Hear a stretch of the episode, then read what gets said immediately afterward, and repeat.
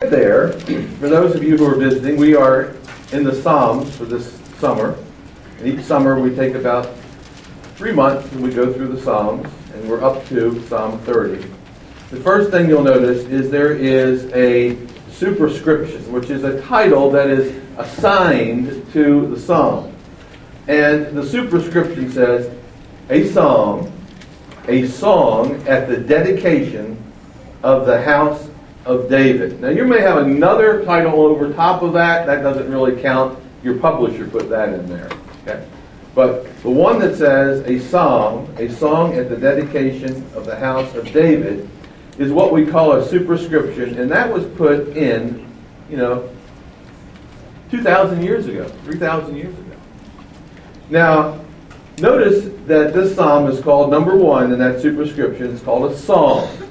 So this is something that was to be sung. It was to be sung, notice this, at a dedication service. Do you see that? And it was to be sung at the dedication of the house of David. Now here's the question. What house is this?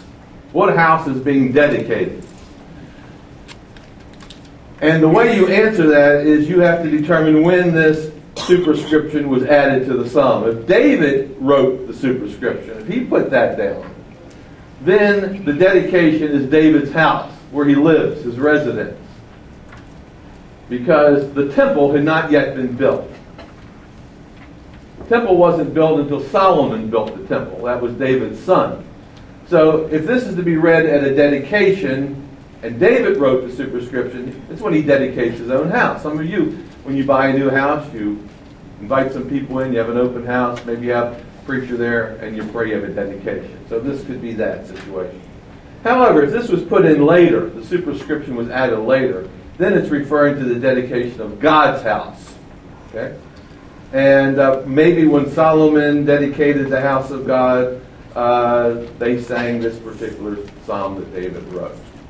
We do know something, which is very interesting in history, for you history buffs. We know that this psalm, Psalm 30, was sung by the Maccabees.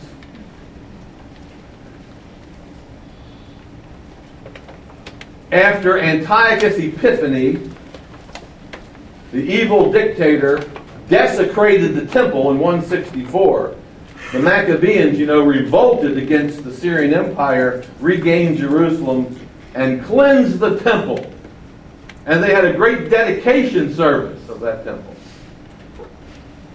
And they sang this psalm at that dedication service. That was the beginning of the holiday we call Hanukkah. That's how Hanukkah was begun. And Jews have sung this psalm at Hanukkah services that recognize that the temple was dedicated to God for years. Does that make sense? So we're not sure which house this is. But you need to understand that context. And also what you need to understand is that when David writes this psalm, he is reflecting on an event in his life which we would call a near-death experience. He's been on his back right at the point of death, and God has brought him out of it, and he writes this psalm. Now why we would sing a psalm about a near-death experience at a dedication service, there's no answer to that. Why would you choose that, the singing of the dedication service? Okay, so here's how we're going to divide the psalm. Okay. In verses 1 through 5, we're going to call this David's praise for being healed. He praises God for his healing, verses 1 through 5. Verses 6 through 10, he analyzes his sickness. Why was he sick in the first place? He tells us that. And then verses 11 and 12, the result of his healing. How he begins to praise God because God did hear his prayer and healed him. So that's how we're going to do it. 3 little sections. So look at section number 1. Praise for healing. Look at verse number 1. David says, I will extol you, O Lord. It means I will exalt you. I will brag on you. I will raise your name to the heavens. I will praise the Lord. That's what he says he's going to do. Now he tells us why he will do it. Look in verse 1. For, because, number 1, you lifted me up. This is what God did for him. Lifted him up from what? From a sickbed. Now the phrase, lifted up, actually referred in this culture to pulling a bucket out of a well. And David sees his near-death experience as being down in a pit. Now, he's not literally in a pit, but he's in the pits. You know what I mean?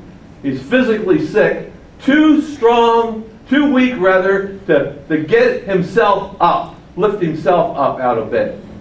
And so God lifts him out of bed. God does for David what he cannot do for himself, and he's restored to health. So he says, I will praise you, Lord, for that. And he's not going to stop praising him. He was going to die, and God raised him up. He says, so I will praise you for that. And, look in verse 1. And have not, meaning you have not, let my foes rejoice over me. So, one, I'm going to praise you because what you've done, you've lifted me up, and what you have not allowed to happen, you haven't allowed my foes to rejoice over me. See, David's concerned that if he dies, or he's put out of commission, his enemies will rejoice over that. So he's going to praise God because they don't get the opportunity to have the last laugh. Very interesting. You can sort of look into David's psyche, can't you? He's excited because his enemies don't get the last laugh. Some of you have that little streak and you don't. So he sees this as occasion for celebration. We have this song, I was sinking deep in sin, far from the peaceful shore. And then he said, when nothing else could help, what? Love lifted me. God lifted me up because of his love. And that's what David sees his situation here. He's physically sick. So now we're going to see the circumstances. He hasn't mentioned that he's sick, but you'll see that that's the problem. Look at verse 2. And, verse 2. O Lord my God, I cried out to you, and you healed me. In this state of desperation, he cries from the depths of his soul, and God heals him. So when, from human perspective, all hope was gone, God reached down and lifted him up. Now notice the tense of that verse is past tense. Verse 2. I cried, you healed. See that? In verse 1, it's future tense. I will extol you. So, now we're getting into the circumstance of why David now will extol him, because in the past, I was on my deathbed, and I, in desperation, cried out to God, and God did what no human could do. He lifted him off of his sickbed, and David gives God the credit. Now look at verse 3. O Lord, you brought my soul up from the grave. Not his soul in the sense that we think of soul. It just means me. You brought me up from the grave, and some translations say, you brought me up from the pit, which in this case means grave, from the door of death, if you want to put it this way. So God has answered David's prayer. And then he says this in verse 3. You have kept me alive when he was at death's door, that I should not go down to the pit. You've kept me alive that I should not go down to the pit or the grave, which means that I wouldn't die. And so David realizes what God has done, and this is why he is excited. Now, what he does, that's verses 1 through 3. Okay? His praise. Why he prays. Now, in verse 4 and 5, he twists the praise a little bit. Look what he says in verse 4. He calls for his people to rejoice. He says this, sing praise to the Lord, you saints of his, meaning you faithful ones.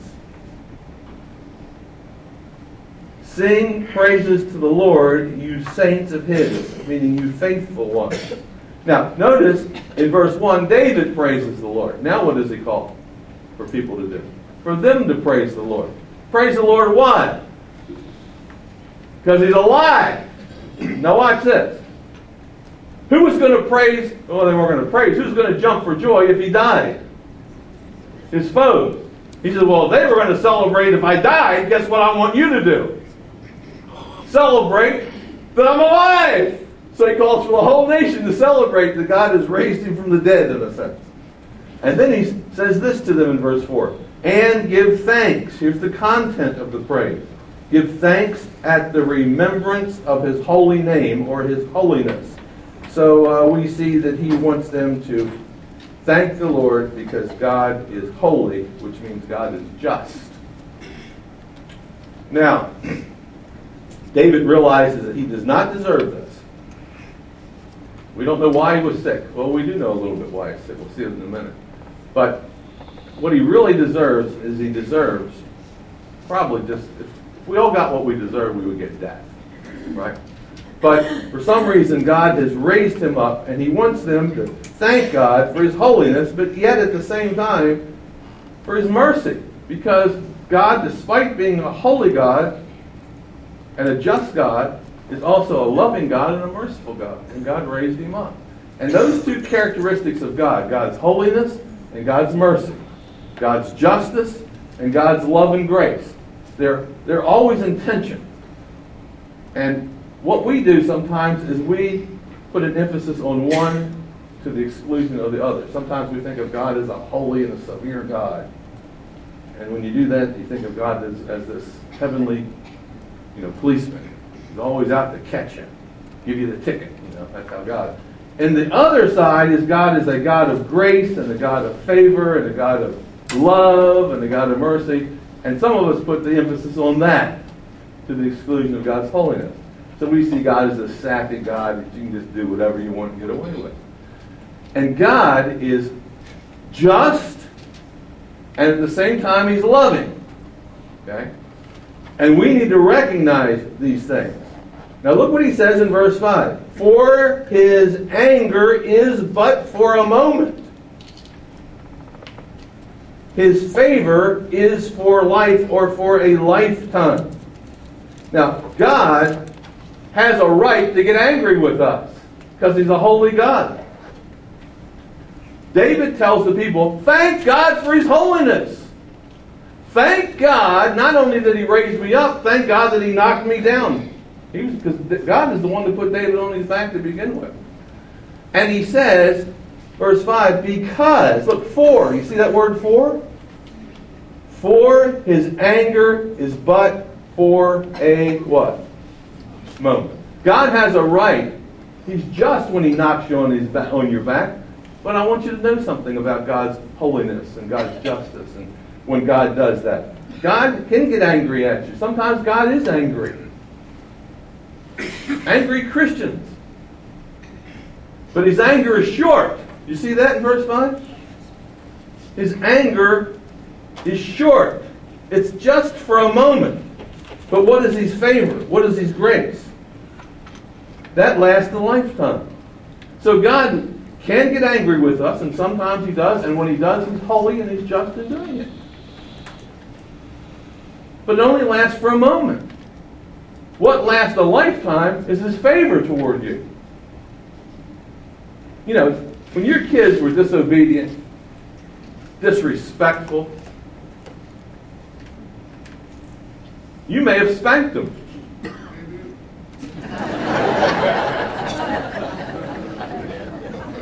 But you're not still spanking them, are you? Once you spanked them, the spanking was over. You're not still spanking them. But God, and that's what God does. He puts David on his back for a moment, but one thing God does show the believer is his favor, and he shows that for a lifetime. So Spurgeon was the one who said something along the lines, is that God puts up the rod once it's done its work. But sometimes he has to take us to the barn, and he has to use the rod. Okay? But his favor, guess what? Lasts forever. Now, when you spanked your kids and you were angry, did you still love them? Yes. And that's how God is. Sometimes he has to spank us. Sometimes he's angry. But guess what? Even when he does that, he's right in doing it. And he loves us. And when the spanking's over, he still loves us. He doesn't remain angry with us. And that's a hard concept for us to understand. But that's what he's trying to say here. And then look what he says at the end of verse 5. He says, weeping may endure for a night. This is one of our famous verses that we hear. And this is where it's located. Weeping may endure for a night, but joy comes in the morning. See, weeping is short-lived. night gives way to sunlight. Every day, did you notice that? And the scripture says, in the end times, or actually when the kingdom of God comes on the earth in its fullness, all there is light. All there is light. And whatever we've been through in this life, all the sufferings that we've been through in this life, just for a moment. Say, mourning at night, but joy comes in the morning. I remember when my kids were little and they would get sick. I hated the nights. I hated it when they were sick, and I looked at my watch and they were getting sick at 10 o'clock at night. And then it was 11, and then it was 2, and their fever was going up. You know what I prayed for? Morning. If I could get through the night, and I hated it when it was on the weekend. But I loved the sunlight because the light gave me hope. And I knew that I could get them to a doctor, I could get help, you know. It's just something about the light that sort of brightens you up, and it produces joy even in the midst of sickness. But night, that's why we talk about a dark night of the soul. You know, night is a time. Here, David says, it was weeping endured for a night, but joy comes in the morning. So what he's basically saying is the discipline was very short-lived. Okay, well, now let's go to this next section, section 2, which is verses 6 through 10. And here David reflects on the situation, why he ended up to where he ended up. And this is very interesting to me. Look what he said. Now, in my prosperity, I said... Now he's going to tell you about what happened in the past. In my prosperity, I said, I shall never be moved.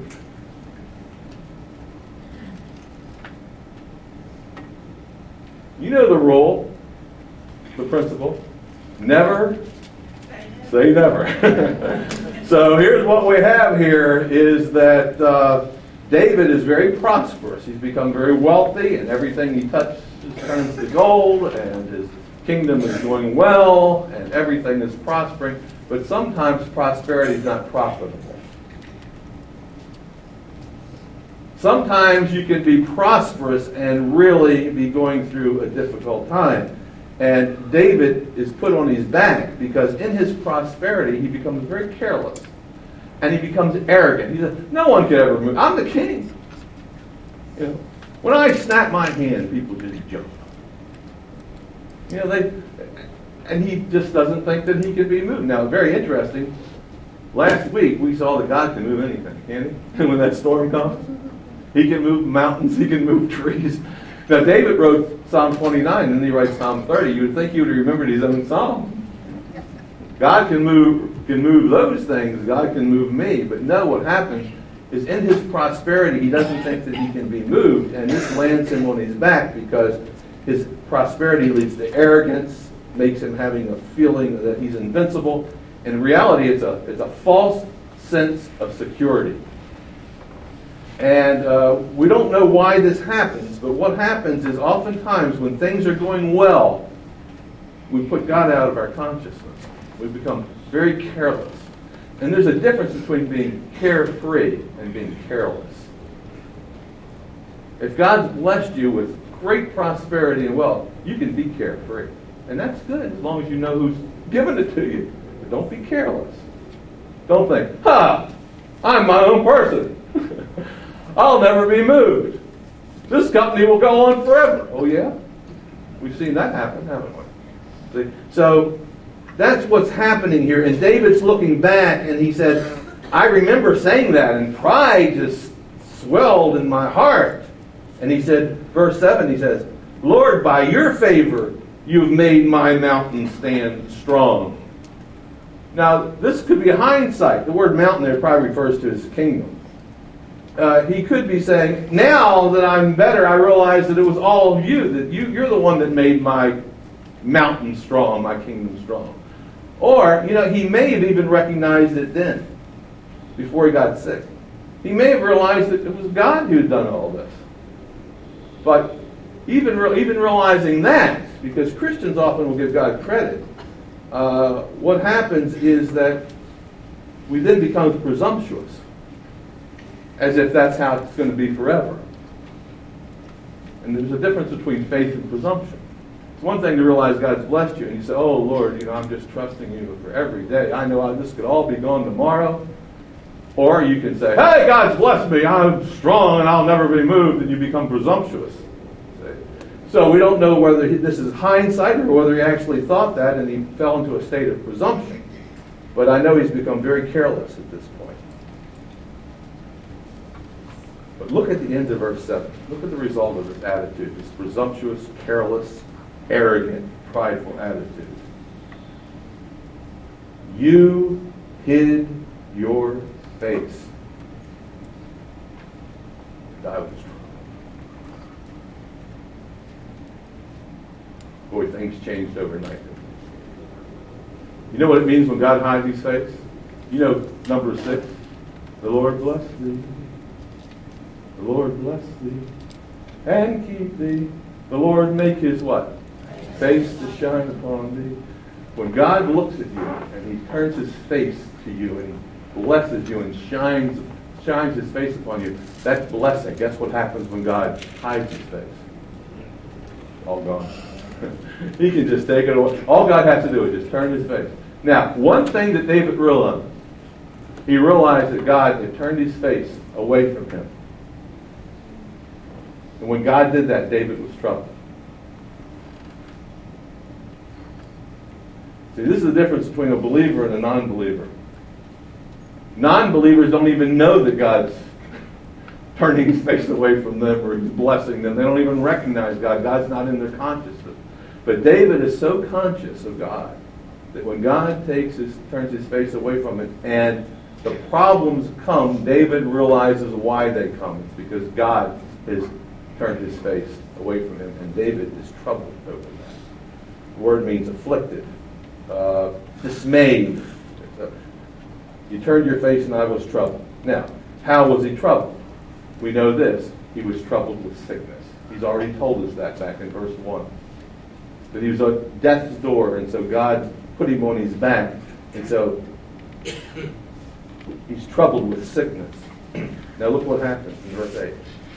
And I cried out to you, O Lord, in desperation, and to the Lord I made supplication. Now isn't it interesting? David came to his senses at this point. Before he said, I'll never be moved. Uh-oh, now he's troubled. He's wavering like that. As soon as that happens, guess what? He knows exactly what he needs to do. He comes to his senses, and what does he do? Cries out to the Lord. He knows the source of his help, and he makes supplication, pleads. He pleads his case to the Lord. And look how he pleads his case to the Lord. It's very interesting in verse 9. He says this to God. What profit is there in my blood? Now remember, he's on his deathbed. And he says to God, will anything good come out of me dying? Is there any profit in me dying? And the answer is, no, I wouldn't help anybody. And then the second question in verse 9. What profit is there in my blood when I go down to the pit? Is there any profit in that? No. Number 2. Will the dust praise you, God? Will the dust praise you? If I go down and I turn to dust, will I still be praised? No. Dust doesn't praise God at all. And then at the end of verse 9, will it declare your truth? And the answer is no. So in pleading his case, look what David does. He actually formulates an argument. Sort of like Tevye in Fiddler on the Roof. Remember him? Yeah. Just, hey, Lord! You know, you're rich, you own everything, couldn't you just give me a little bit? And he starts arguing with God. That's what David did. Hey, if you kill me, is this going to profit anything? It's not going to profit anything if you're killing me, God. Will it not praise you? Will it tell the truth? Now, it's interesting that David phrases these sentences in verse 9 in the sense of saying, will the dust praise you? Will declare your truth. He says, Lord, if I die, guess what? That's not going to benefit you. He acts like, you know, if you heal me, this is going to benefit you, God. It's a great Jewish argument. So he argues, he pleads his case in this way. And he's honest, and he says, that's what I said. So look at verse 10. he says, "Hear, O Lord, and have mercy on me.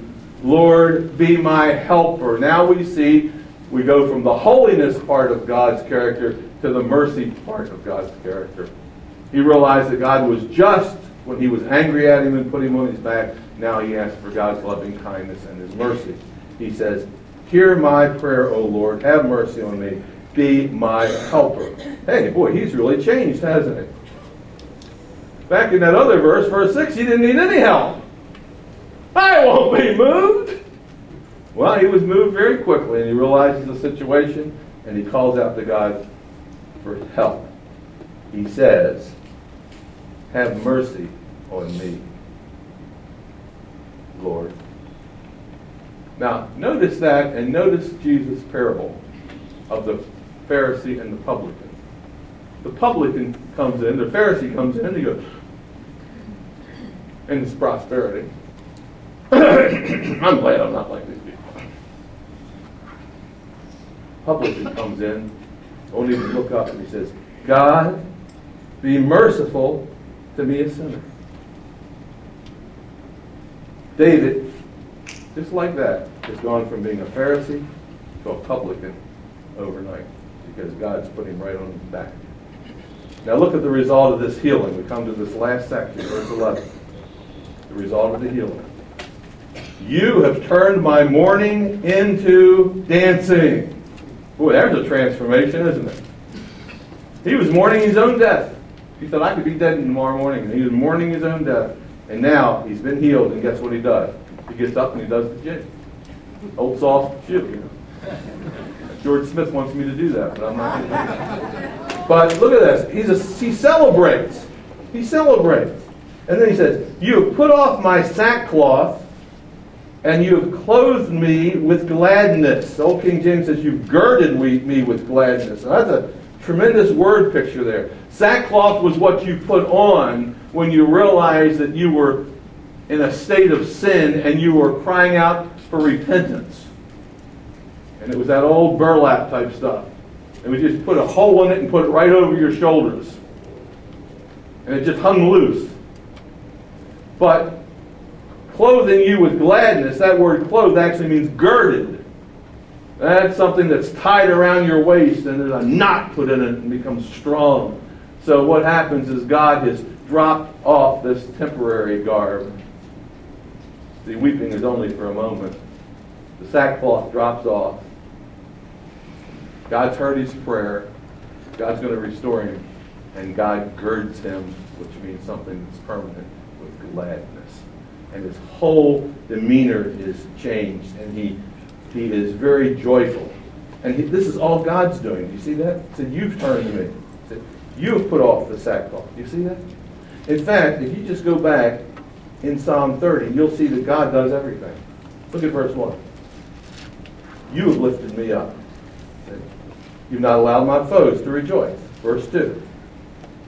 "Lord, you healed me." Right in the middle of verse 2. Verse 3.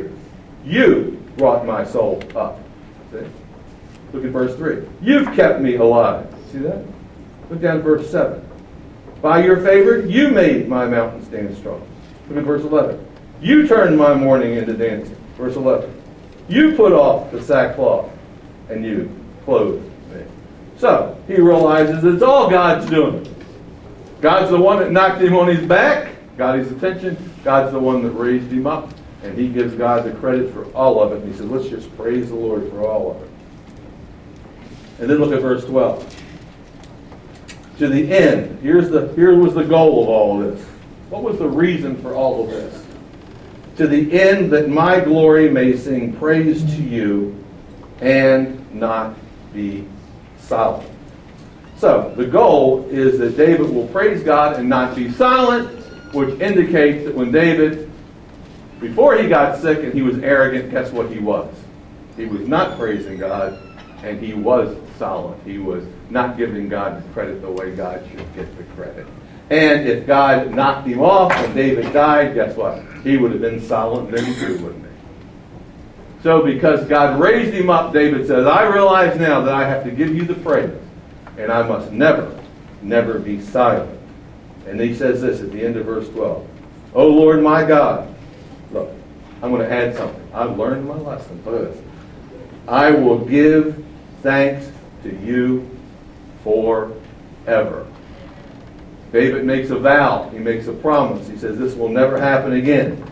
Now, does it happen again? I think it probably does happen again. He gets messed up again. But that's not his intention. And so he says, my goal from this point on is just to praise you forever.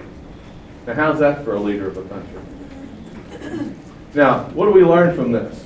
Well, I've tried to think through this a little bit because the superscription says this is a song that's to be sung at a dedication of a house. Why would you sing this at the dedication of a house?